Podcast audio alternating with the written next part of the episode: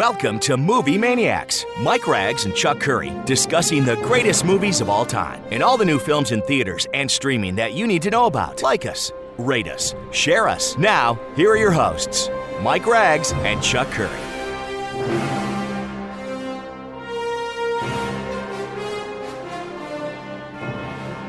Okay, everybody, welcome to the program. This is our weekly podcast, also heard on uh, WOWO WWO in Fort Wayne, Indiana. This is Chuck Curry alongside my partner, Mike Rags, although Mike Rags is not here this week. So, our guest uh, co host here once again, uh, Kenny B. How are you, Ken? I am great, and because I'm here, you'll also hear us on Cool 98.5 in Phoenixville, which is one one hundredth of the power of WOWO.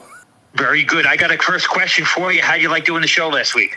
I thought the show last week was great. I think we had a lot of good stuff. Uh, I, anytime we don't get into everything we want to get into, because we get deeply into something like the, you know, the woke nature of the world now of movies, I think that is that's a good sign. I agree. Now I'm going to go right into uh, some breaking news today. Uh, they had the world premiere of James Cameron's Avatar 2: Way of the Water. Uh, theaters need this one uh, to be a good one. Get a lot of people into theaters in the month of December. Um, good news to announce. Reviews are really good. The advanced buzz was pretty much outstanding. Now, I've had a divisive reaction to myself, the anticipation of this movie, simply because uh, I wasn't the biggest fan of the first Avatar movie. I did like it. I just didn't love it. I thought it was of the James Cameron bio of movies, which includes some of the great ones in the last uh, 30 years, including Terminator 1 and 2, and The Abyss, and True Lies, uh, and Titanic. Uh, those movies to me are great movies. Avatar was a really interesting movie, but the initial reaction here, according to uh, the trade variety and a bunch of other outlets, that uh, many called it a visual masterpiece, that it was very thought provoking, and had much more of an emotional impact than the first Avatar movie, which hit theaters, which hit theaters 13 years ago. This is good news for theaters because they need people to come into the multiplexes and that is a good thing. Actually, one uh, reviewer who saw the movie said uh, this is going to take uh, take streaming to their grave. I don't think that's going to happen, but this is a must see movie according to these people who uh, are raving about it on social media to see in a movie theater. So at least Ken, that's good. Coming off a very slow weekend at the uh, the box office, so we need to energize people going back to the movie theater in uh, the month of December. So that's a good thing. And hopefully, it won't be that we get one every twelve years. That's going to be the end of streaming because we need twelve of them a year. But I, I think it also, I think its premiere was at the Odeon in uh, in London. Yeah, uh, I've been there. Oh, have you? Okay. I, that's uh, where I that's where I saw Casablanca. I did. I did. Uh, I, that's that's. I did. Well, how, how, would I know? How would I uh, have have have known that? Do you have any thoughts on the original Avatar? I loved the original Avatar. I thought it was groundbreaking. I thought it was fantastic. It was the first movie I, I saw it in the theater, but it was the first movie I then also saw on a, a DVD or a Blu-ray. Sorry, Blu-ray. I saw it at an IMAX theater in Reading, Pennsylvania, and if I looked at it today, it'd be ho hum.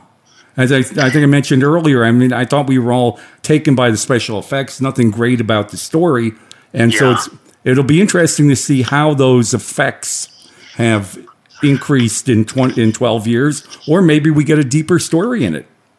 Yeah, I mean, listen, James Cameron's already talking about doing up to six or seven, you know, Avatar six and seven. He's got the next few in pre pre production. Um, I mean, I, I, find it very interesting the way some of these people's minds work. I mean, there's no doubt this is a very gifted, talented, gen, uh, generational filmmaker.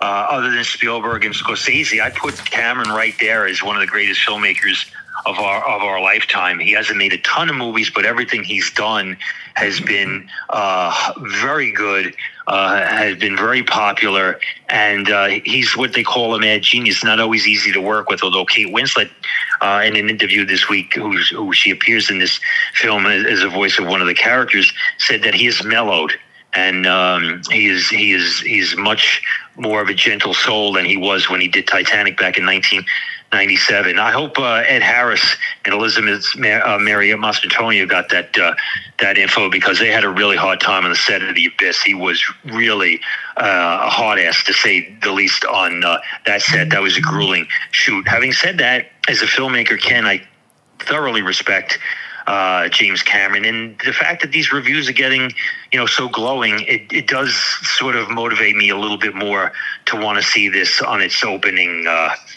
weekend. Uh, there was that, there was no chance in the world you weren't seeing that on its yeah, opening weekend. I was going to see I was going to see it anyway, but uh, here's another. you you could be in the hospital and you would go see it.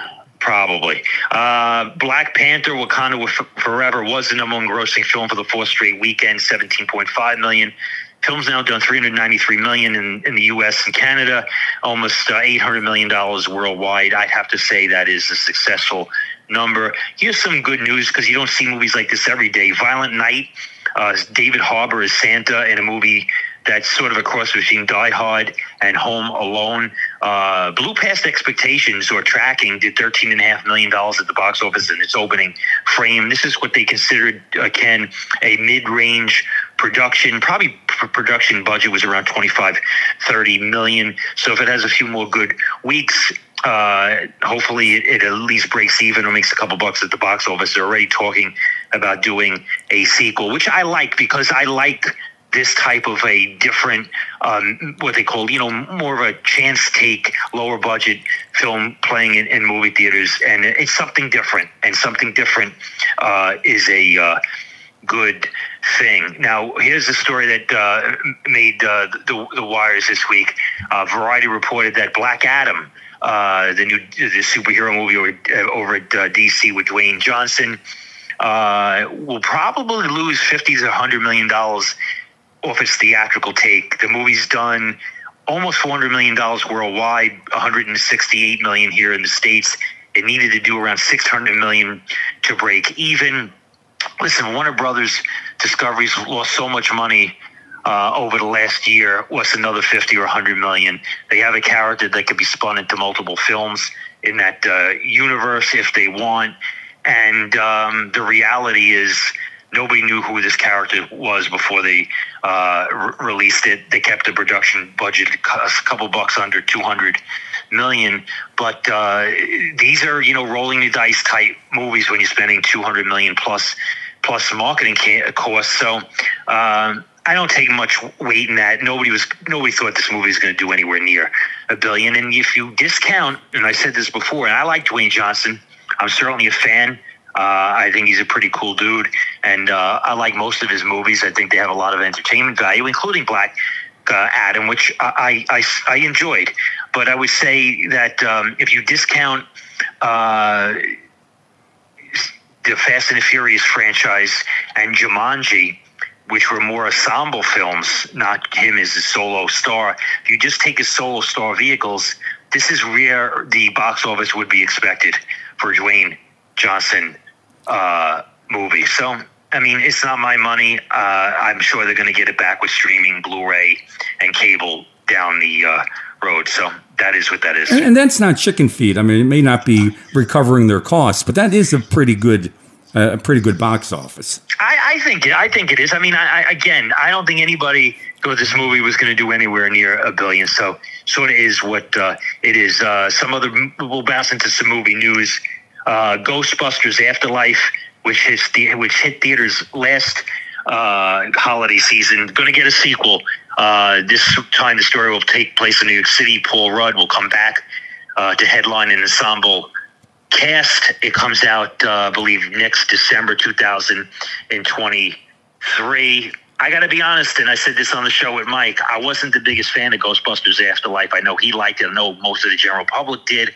I was somewhat disappointed, even though they got the original uh, cast back in the last act. I, I, thought it was mostly a retread, and as much as I love Paul Rudd, I thought his character was a, a, carbon copy of the Rick Moranis character from the original, and I was like, you know, why are you doing that? Just do something original. Having said that, it's Ghostbusters, so I'll be there next uh, Christmas season for Ghostbusters Afterlife Part Two. Ken. So you finish your Christmas dinner, and who are you going to call? Uh, probably Ghostbusters. You know, me and Mike have a running joke on this program where he hates the female. I told you about this. Like, he hates the female-oriented Ghostbusters movie, and I like that one. And I would take, and now the listening audience, hear hear me out. I would take the female-oriented Ghostbusters movie uh, over last year's Ghostbusters Afterlife. But uh, you know, I guess I'm in the in the pure minority on. Uh, yeah, to, to me, to me, Ghostbusters wasn't the uh, wasn't the story. It wasn't the characters. Ghostbusters was really the actors. Uh, the original Ghostbusters was very much actor driven. Yeah, I mean, and the thing here's the thing: this sometimes you know there's a saying in film or in life, you can't go back. And you know, while it was cool to see the original cast back, it's you know, people, oh, when's Bill Murray? Bill Murray's about you know 25 to 35 years, no, not 20, well, 20, 20 years late on coming back uh, for a Ghostbusters movie as his original character.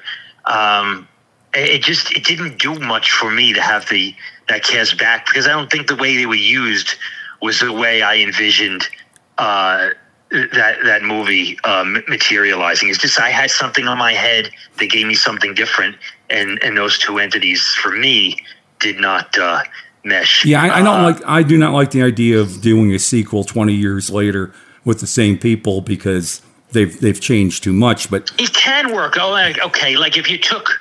Uh, like if you took the hustler with Paul Newman and you watch Color of Money, and there are instances where it does, it does work, and there are instances where it sort of falls a little bit flat. But like for me, you know, making a rural Ghostbusters where it takes place in the Midwest in, instead of uh, a major city.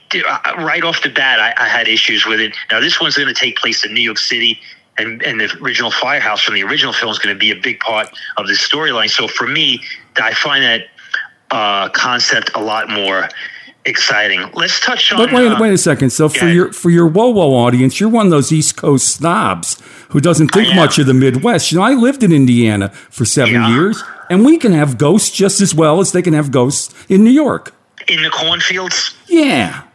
Nah, I don't know about that. Okay, let's touch on uh, the passing of Kirstie Alley at the age of 71. Took a lot of people shocking by uh, by, by by surprise. Now, here's what's interesting.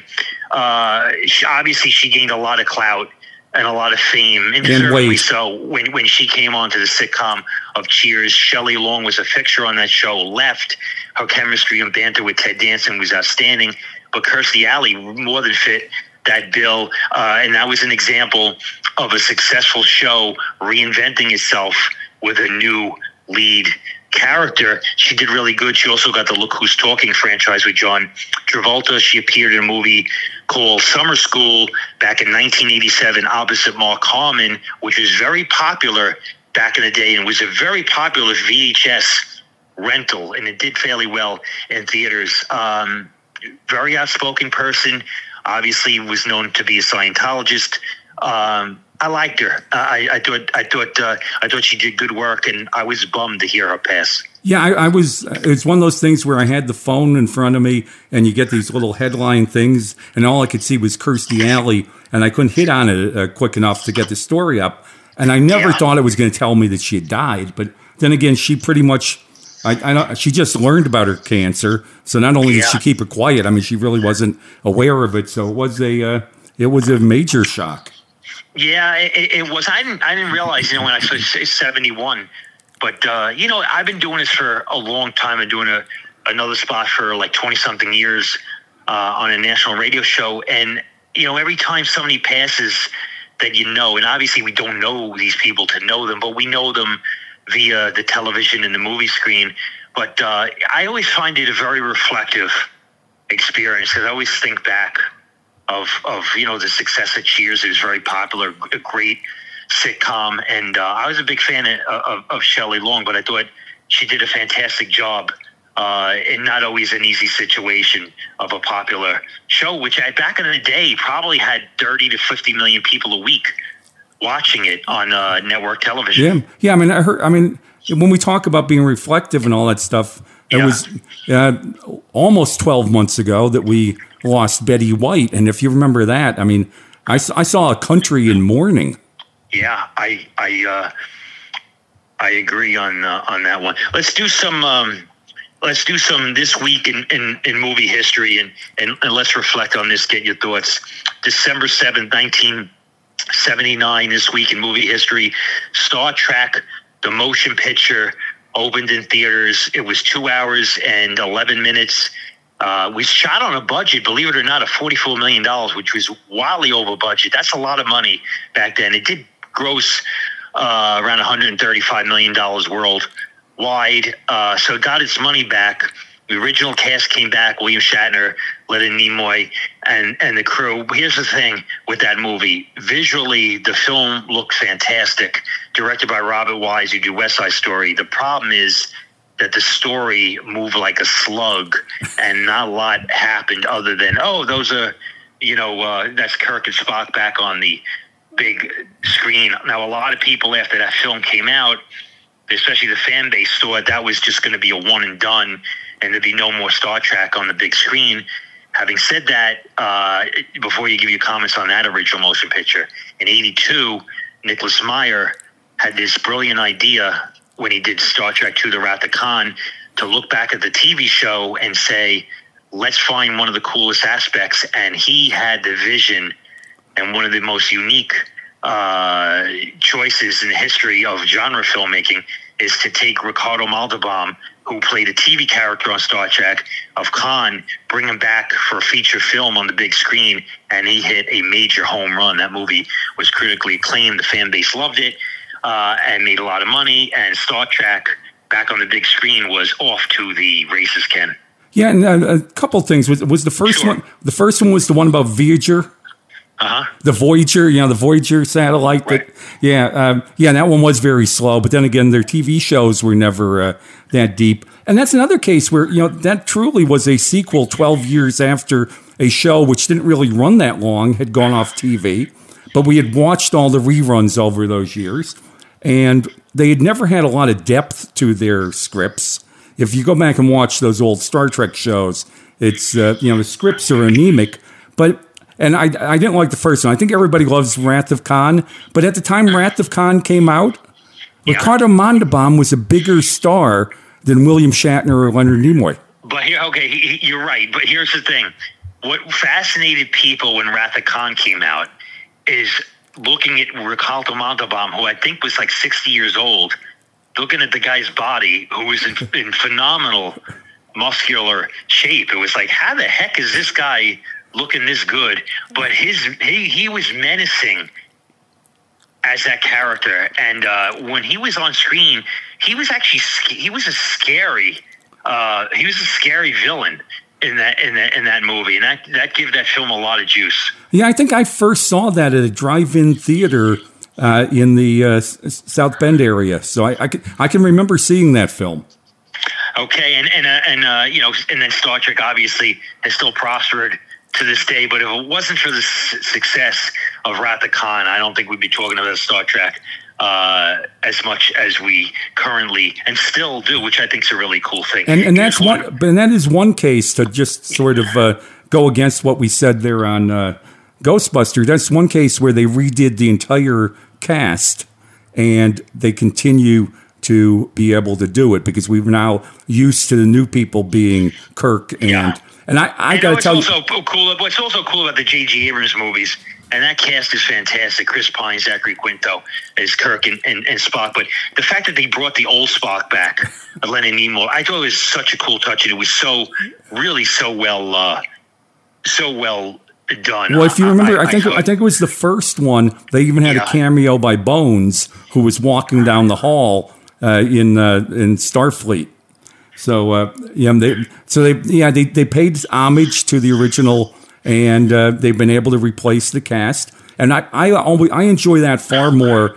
I was never into Captain Picard because it was a well, totally different story. I, I always thought the biggest mistake in the Star Trek lore was killing off Captain Kirk in the uh, in, in the in the uh, generations one of those generations movies with Patrick uh, with, with, with with Picard, Patrick Stewart, because his death scene, Kirk's death scene in that movie didn't have the emotional impact that it needed. It would that had to be if you're going to kill Kirk, in a Star Trek movie, it has to have a massive emotional impact, and it just it didn't. It did not. It did not have that, and and and they never were able or wanted to bring him back in in another in another. Uh, in another film, so I mean, it is what it is. It's Here's it's amazing. It's amazing because yeah. I did I did a live countdown and uh, yeah. did the you know coverage of the when Kirk when uh, uh, William Shatner went into space. So yeah, killing his character off when Shatner's gone from that guy that I think we would have liked to see killed uh, to now he's become a, a, a, bit of a cult hero. Uh, listen, no, no, he's a pop culture icon. That's what he and and a, and a great singer. I love playing his music. Well, I wouldn't go that far, but but I'll uh, uh, I'll ignore that one. Uh, this week in uh, in movie, here's an interesting one. This week in movie history, December eighth, uh, 19 was it 70 i think it's 77 uh, deer hunter uh, opened in theaters one of the great vietnam war movies of all time directed by michael cimino robert de niro chris walken got his uh, best supporting actor nomination that russian roulette scene is iconic i remember so many people in my neighborhood uh, used to watch this movie repeatedly and, and always talk about that uh, scene. And one interesting footnote to movie history: John Cazale was in this movie, and uh, he he made a handful of films in seven years, and he wound up dying of cancer.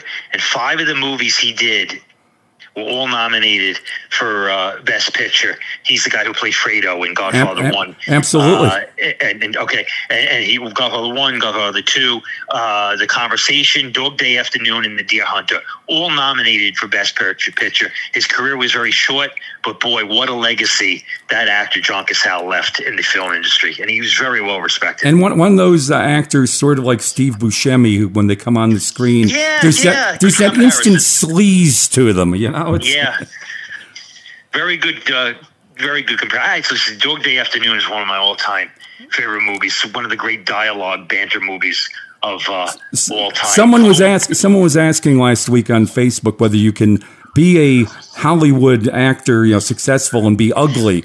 And the first one that came to mind was Steve Buscemi. And I mean, well, listen, he's not exactly George Clooney, but uh, you can, you can, you you listen. You don't have to have amazing looks to be a tremendous. Uh, tremendous character actor or even actor. I mean, you you could argue. I'm not going to use the word he's not ugly, but like Walter Matthau wasn't George Clooney, but one of the great movie stars. I think one of the great actors of, of all time. And I loved, and I mean loved, watching him as a lead uh, in a film. Bad News Bears, taking a Pelham one one two three. Give me a Walter Matthau any day of the week over some of the current uh, actors who headline movies in uh, 2020 two. Couple other ones before we get into our main topic this week, which is going to be me and Ken picking our favorite uh, characters in movies of all time. That'll be in a few minutes. So, December 9th, 1965, A Charlie Brown Christmas first airs on CBS, uh, a perennial staple every year on CBS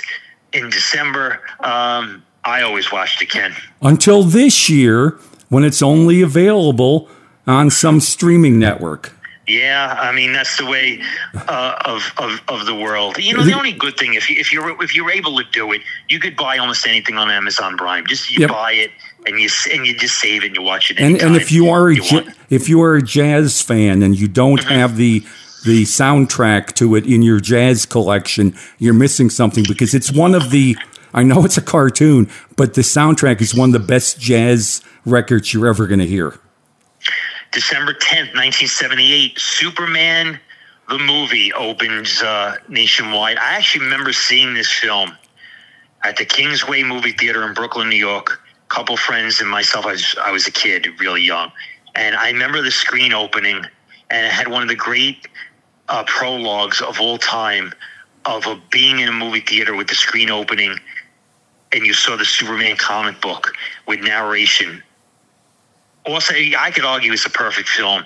Richard Donner paved the way for what we see now in a multi, multi billion dollar industry of superhero movies in Hollywood. Christopher Reeve, if there's a thing as being born to play a part and God delivered an actor to do a certain thing, it would be Christopher Reeve as Clark Kent and Superman. Uh, Gene Hackman is Lex Luthor, Margaret Kidder is Lois Lane. Uh, great movie, Ken. Yeah, and can't forget Marlon Brando.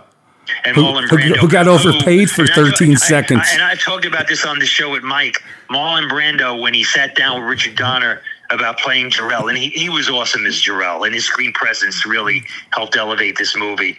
But he says to Richard Donner, "How, how about we that? Uh, how about uh, Jor-El be a green bagel?" And he speaks from a green bagel. and Donner Don, Donner said, "I don't think that's a good idea." And he said, "How about I voice him out of a suitcase?"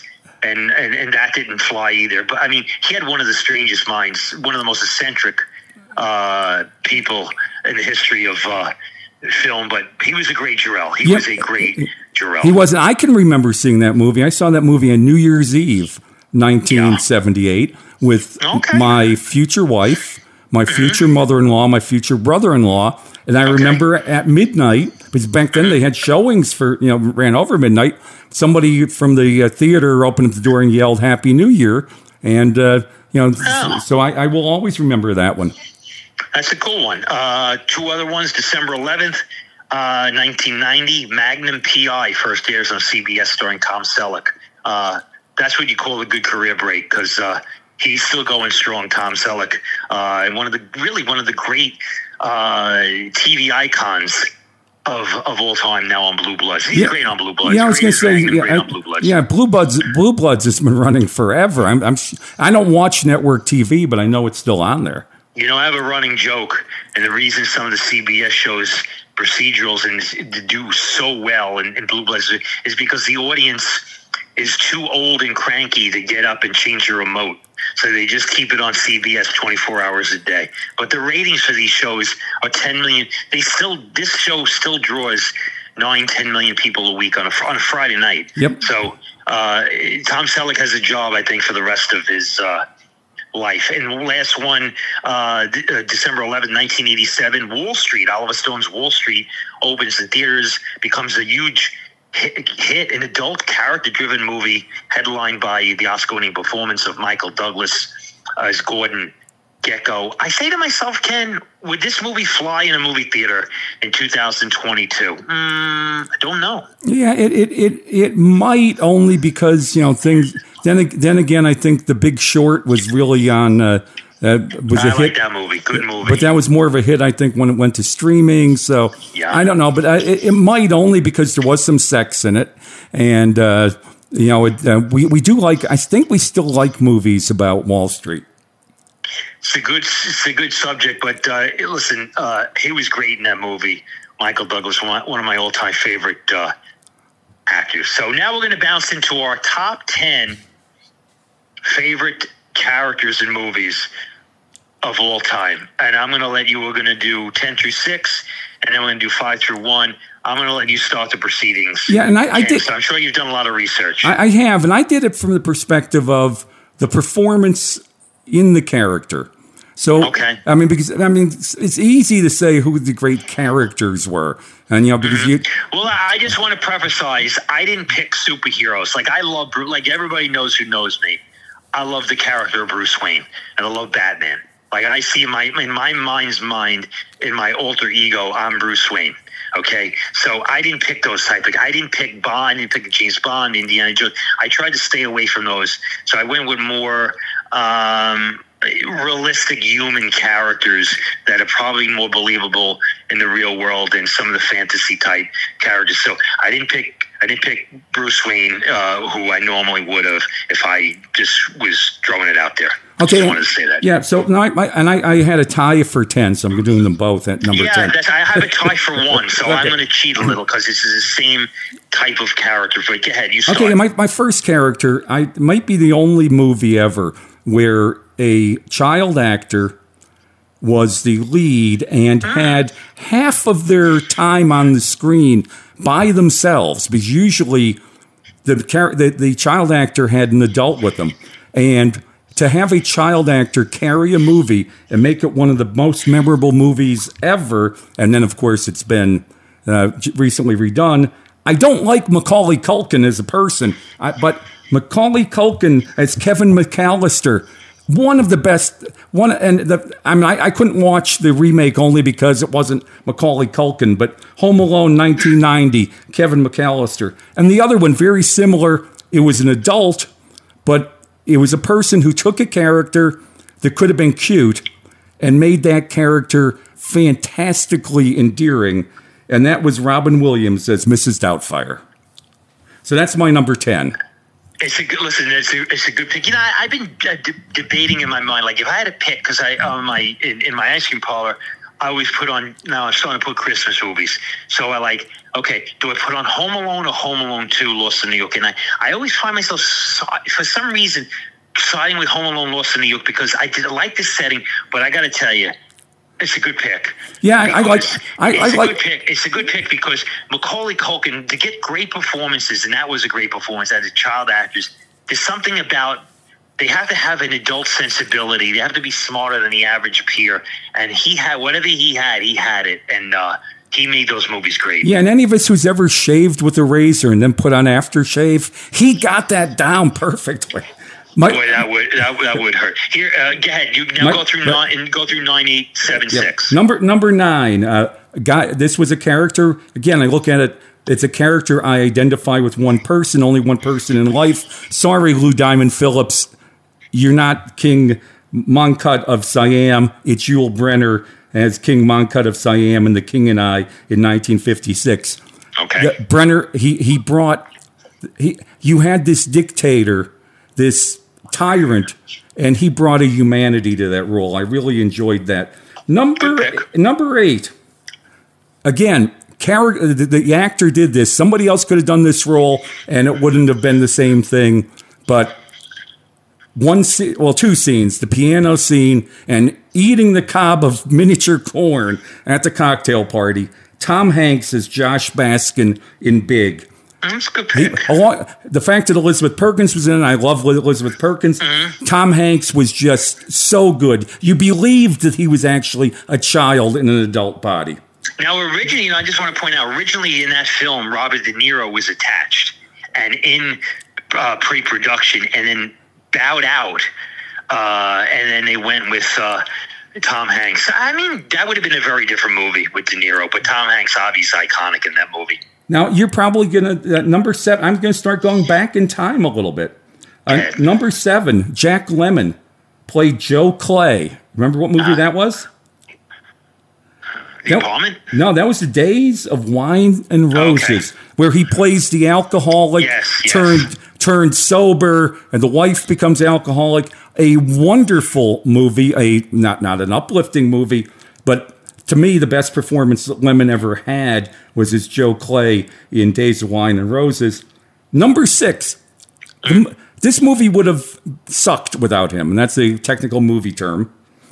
F. Murray Abraham as Wolfgang Wolfgang Amadeus Mozart in Mozart. He made that movie. Uh, uh, you're going, you're going, you're going back. Boy, the industry was very different when these movies were playing in theaters. But that movie did very well. It was it won the Oscar for Best Picture, if I recall. Yeah, it did, and because of his performance. Yeah. I mean, he played right. an over the top uh, Mozart. Listen, it, well, here's what's interesting about that actor is that he he was he got critically acclaimed roles, and he also did as his career went on, he did a lot of less uh, a, a, lot of less um, vehicles than you would have thought uh, that he was qualified to, to do. To, to do uh, a very interesting career, actually. Yes, Murray uh, Abraham. And those are my that's that's my ten through six. Good good list. Here's my uh, my ten through six. Number ten, I went with Seth Brundle. Uh, played by Jeff Goldblum in David Cronenberg's 1986, in my opinion, masterpiece, The Fly. This is a a, a performance of, uh, of, of eccentricity, of sadness, of desperation. It's great acting. It's a love story. That character opposite Geena Davis. It's one of my all-time favorite movies, The Fly, and I think one of the best films of the 1980s. I love Jeff Goldblum, and is, he's had a really good career. But to me, this is the definitive performance by Jeff Goldblum of playing a scientist who gets involved in an experiment that goes completely wrong and he gets transfused with a housefly. It's a slow burn descent into something really horrible, but it works on multiple levels. So I love that character. Number nine, how about this, Ken? I went with Moses played by Charlton Heston in the 1956 classic epic must see every Easter, The Ten Commandments. I did a big big screen revival of this film about six years ago, and I got to tell you, it plays like a superhero origin story. And you don't have to be a religious person to love this movie. This movie, Moses is basically the first superhero in film, and uh, it just it, Charlton Heston is iconic. I couldn't think of another actor who could ever play uh, Moses, and this is a great movie. Still holds up. I, lo- I love this. I love every frame of this movie. But Moses uh, is one of my all-time favorite movie characters. Number eight. Axel Foley, played by Eddie Murphy in Beverly Hills Cop, 1984. I saw this movie probably eight or nine times in a theater in 84 with big crowds. Very few actors could command a movie screen and an audience sucked in, just taking them literally for a two hour ride with multiple supporting characters that are a ton of fun. But Axel Foley is an iconic, great genre character. Eddie Murphy, that's my number eight. Number seven, one of my favorite films of all time, uh, Virgil Hilts, The Cooler King, in the Great Escape from 1963, played by Steve McQueen. A perfect, and I mean a perfect movie with a musical score by uh, Elmer Bernstein.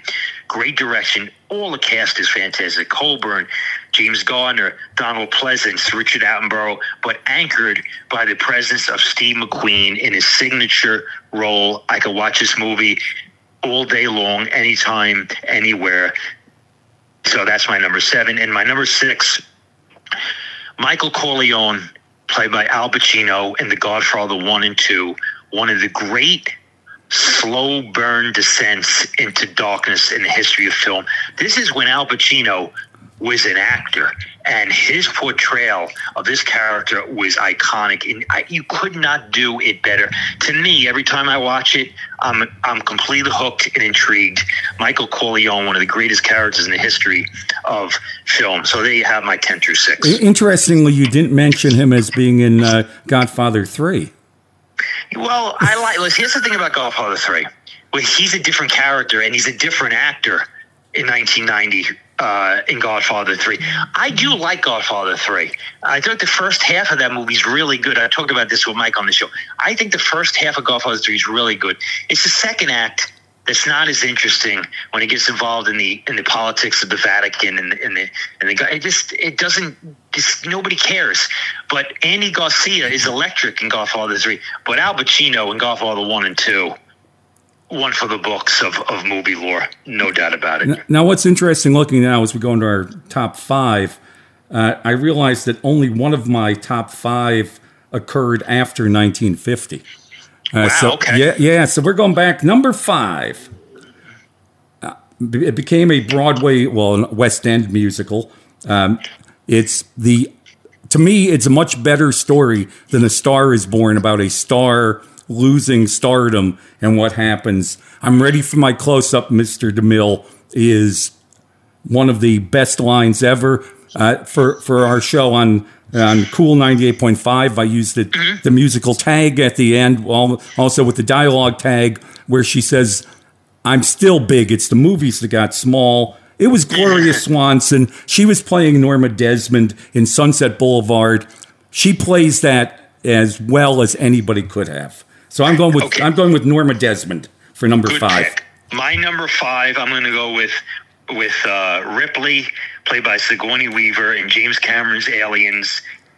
One of the greatest, if not the greatest, female-oriented action stars ever put in a movie vehicle uh, her action oriented stuff, not by design, but by necessity. Her bond with the little girl Newt in the film, one of the great mother bond, you know, they're not really mother daughter, but it's one of the great mother daughter bonding uh, pairings in the history of film. It's a brilliant movie. She's great in this movie, nominated for Best Actress in '86. Uh, but uh, iconic. I love Sigourney Weaver as Ripley and Cameron's Aliens, so that is my number five, Ken. You're going to be surprised by my number four that it's only at number four because okay. this was the first time anybody played a gangster with humanity. He was the forerunner to Tony Soprano. He cried when he saw the body of his son riddled with bullets. He played with his, well, he died playing with his grandson, but he was a family man first, a mobster Okay. second. That was Marlon Brando and Victor Corleone in The Godfather 1972. That's my number four. It's it's a it's a it's a great it's a great pick, and, and it's, it's easy to argue one of the best films ever made. My number four, a very special character for me, very special film for me. I didn't see this in the theater when it came out in 1976, but J J J uh, J JB JD Books, played by John Wayne in The Shootist, his final film, one of the most poetic thought provoking, moving, character driven characters I've ever seen in a film. Very special because it really summed up the career of John Wayne, who at the time was battling an illness. But here's this funny thing, Ken, about the Shootist in 76. John Wayne was not the initial uh, choice to play this role. They originally went to. Um, they went to Paul Newman, turned it down. George C. Scott turned it down. Clint Eastwood turned it down. Gene Hackman turned it down. Then they go to John Wayne. Thank the Lord because it was a role from the heavens. Very poetic, powerful movie. His scene with uh, uh with with, with um, Jimmy Jimmy Stewart in the beginning of the film when when Stewart is a doctor gives him his diagnosis that his time is short. Uh, Wayne's scenes with Lauren Bacall, I, I think are fantastic. I mean, just simply classic stuff, and also his scenes with Ron Howard. I love this character, uh, so it's my number four. All right, my my number three uh, started off on my list as number one, and then I moved two ahead of it. Uh, 1942 played Richard Blaine, the American who can't go back to America, but we never find out why. Uh, Humphrey Bogart as Richard Blaine in Casablanca. I can't argue. It's an iconic uh, movie, but you're really in a story and going back. Uh, I, I don't know if me and Mike have gone back this far, but that's actually uh, really cool. My number three, John McClane, played by Bruce Willis in Die Hard. I said this many times with Mike on the show. Sitting in movie theater, 1988, Friday afternoon, Kings Plaza movie theater. I walk in. I love the Towering Inferno, so I couldn't wait to see Die Hard. I didn't know much about Bruce Willis other than he was on a TV show called Moonlighting. But my goodness, was this movie a perfect film from beginning to end? And I said this before, halfway through the movie is one of the first times I said when I was watching a movie for the first time in a theater, I'm watching a masterpiece. And I knew this movie would live long generationally as a classic. I saw this movie probably nine or 10 times in the theater. Audiences just ate this movie up. But Bruce Willis is born to play this role, and is a great, great role and a great character. John McClane in Die Hard, who uh, is the same character actually from a novel called Tomorrow Never. No, the uh, it, it, the the the detective was a novel, and the movie was Frank Sinatra. So Frank Sinatra, who was in his sixties, actually was offered the option of John McClane in Die Hard, and he said, "I'm a little too old for this." So ultimately, after a slew of actors passed, Bruce Willis got the role, and he made John McClane his own. So that is my number three. My number two, this guy played Jimmy Piersall in Fear Strikes Out. I think he I don't think he could ever play anybody sane, but I don't know that there was ever and it's only because of sentiment that I came up with my number one. I don't know if ever anybody ever created a better character on the screen than Anthony Perkins, Norman Bates, Psycho 1960. You know, I had a buddy, I, I talked about this before. I had a buddy who saw Psycho, an older guy, in a theater. And he said at the end of the movie that this people in the audience actually walked out holding hands Right. because it unnerved them that much. You know, you, you look back at movies like that in that generation uh, before I was born, but um, it's just a different place and different time and a different culture. And movies worked on people differently because we weren't overexposed, we weren't desensitized to what we are now in this uh, existence of, of a modern age. But uh, you know, as much as you know, I, as I respect Psycho, I stated many times in this show. I do think Psycho 2 in 1982 is is one is one of my all time favorite sequels, but uh, I like Psycho 2 is an enjoyable movie, even more than the original Psycho, but it is a good pick. My number two, I'm going to go with the character of Rocky Balboa, played by Sylvester Stallone, one of the great pop culture iconic characters of all time. I remember going as a young person, seeing Rocky in a theater in 76, running down the block when the movie ended, three blocks away to my uh, apartment uh, that I grew up in with my with my parents. Couldn't wait to to work out. Very motivational, but at the end of the core day, at the end of the day, the core part of Rocky is it's, it's a love story, and the love story between Adrian and Rocky is great. Uh, Apollo Creed was an incredible supporting character, but Rocky as a character, the connection he had with the general audience is still there today. Characters span 40 something years. Uh, kudos to Sylvester Stallone for creating the character of Rocky Balboa. My, um, my number two. My number one character almost almost went to Shirley Temple. Drum uh, roll, please. Yes, we're, we're back to 1939 for this one. I I'm going to submit. Really? I'm going to submit anybody. Are you saying Rhett Butler? I, no, no, no, no. Really? I, I'm saying that if you ask people over the age of 50, is it Dorothy? Yeah, it is Dorothy, and if because oh, I think it's a good one. Because I think one. any I think that anybody in my generation or above, yeah. the one the one role that we could tell you who played it and we can tell you what the song was. Everybody knows "Somewhere Over the Rainbow," her iconic performance singing. Everybody knows the the Wizard of Oz. Uh, mm-hmm. it, to me, maybe because I grew up with it, but the greatest performance, the greatest role, because it has lived. You know, we saw new generations flock to this movie a couple of years ago when we did that revival sure. where we got an entire weekend. It uh-huh. is Judy Garland as Dorothy Gale in The Wizard of Oz. It's a great pick, you know, and a lot of people may may not realize. I, I, believe she was 17 years old. Yes, when she did this movie. Okay, but when you watch when you watch this movie, obviously her aura, her mental uh, maturity, it feel it feels like you're watching somebody. Uh, a lot older, not a lot older, but you know what I mean, in their twenties. Yep. Uh, and and she just holds the screen with these iconic characters extremely well, and it is what they call the Wizard of Oz a, a timeless movie. When you watch anybody who watches Wizard of Oz, you're not you don't really you're not thinking time period. You're just thinking this movie's awesome, and uh, that was a great character. That's a good pick, Ken. My number one, I split because I, I picked two different uh, characters because it's the same theme. One for me, this is just personally for me. The, my my number one would be Reverend Scott, played by Gene Hackman in the Poseidon Adventure and with Chakotay with Father Karras, played by Jason Miller in The Exorcist, because two characters who suffer the same uh, dichotomy in their films, they have religious doubt. And I always found that very uh, intriguing uh, for a movie character. Uh, Poseidon Adventure being my all-time favorite movie, and I love that character who is really a composite of Jesus and Moses, and along the way in that journey in the Poseidon Adventure, Reverend Scott constantly gets doubted by all the other characters, and ultimately, at the end, uh, sacrifices himself for the greater good of uh, his fellow man. And and same really with with Jason Miller's Father Karras in The Exorcist, but Jason Miller was like an everyman. Uh, he didn't have movie star looks, but what a great actor! And the rawness of The Exorcist gives that film its incredible power to this day. So Reverend Scott and Father Karras are co-tie for my number one. This was fun, Ken. Yeah, eh, since we have a few minutes here, let me let me just mention to you and get your reaction to my five, my next five that didn't make it. Okay, good. Fifteen was Clint Eastwood as Harry Callahan. Good pick. Because you know we had a whole. Well, here, let me ask you a question about that pick. Yep.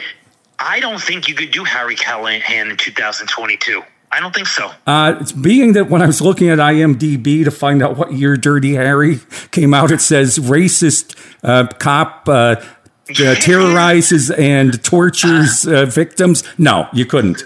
No, you could not. Num- number 14. I don't know why people love this movie so much, but her her role in it was absolutely crazy. Audrey Hepburn is Holly Golightly in Breakfast at Tiffany's.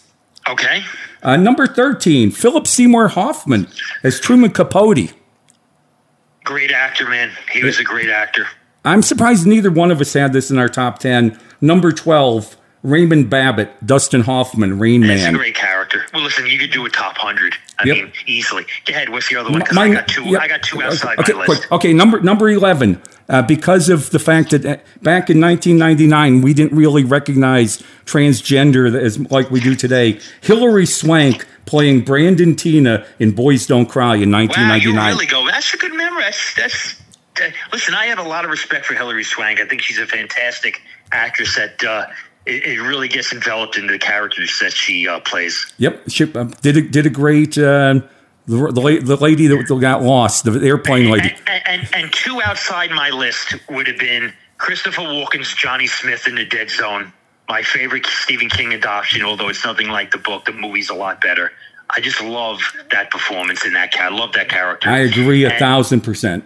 And then I would have went right outside my top ten was the character of Red, played by Morgan Freeman in the iconic Shawshank Redemption. I could watch Morgan Freeman read a phone book. Uh, he's that good. But this might be his, his, his amazing career. But his definitive character, I think, is Red in, in, in Shawshank. Well, what a great movie. Uh, it is a wonderful movie, and another one of those movies that probably gained more life and fame after it was shown over and over again on television than it was when it originally came out. I I agree, and I did. I remember seeing Shawshank in the theater, but uh, that has gained a mass following uh, because it's one of those movies that airs on TNT and TN, AMC and, and TBS all the time. Like I, you could there was times you change the channels every other hour. Shawshank was on TV, and know what it did? It hooked you like The Godfather. Oh, if Uh, it, if it was on, my second wife kept it on. She loved that movie. But you know, doing this list, we have Yeah. to soon do a list of the best characters because we said we were only doing it by the you know the the leading actor. There's Mm-hmm. there is probably an equal list where you can come up with where it was a supporting actor whose Sure. character stole the show. Yep, and we'll do that uh, probably in the next few weeks. So I had a blast doing this, Ken. Uh, leading up to Christmas time, next few weeks, we'll start to talk more about some of our maybe favorite uh, Christmas characters or Christmas films. To the WOWO audience, always a pleasure. Thank you very much for But, but listening. but Chuck, and be- one thing is, I, I thought you already mentioned one of your Christmas characters when you were talking about uh, uh, Die Hard. Listen, Bruce Willis might not agree, but Die Hard is one of the great Christmas movies of uh, and and we have we didn't time. we didn't hit quite the, uh, didn't quite hit 55 minutes i have to mention this i am shocked yeah. that you didn't have jimmy stewart from it's a wonderful yeah, life I, I listen. I, I could have put. I, I, again, you know, really could have did a top twenty-five. I, I Jimmy Stewart, one, 10, 12. Uh, he, he easily could be there.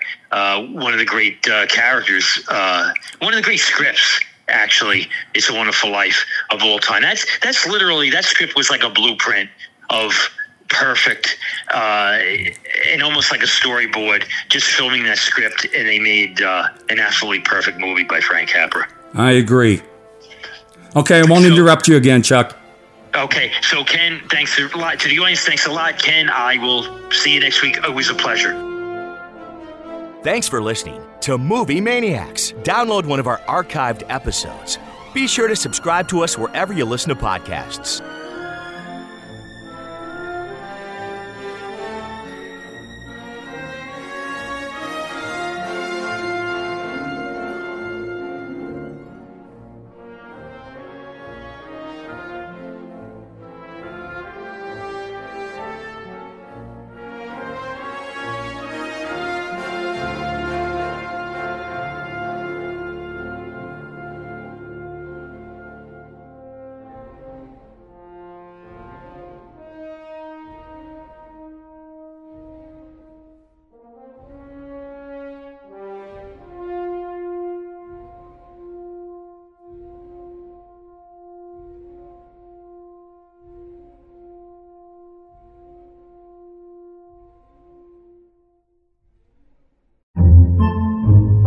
Podcasts by Federated Media.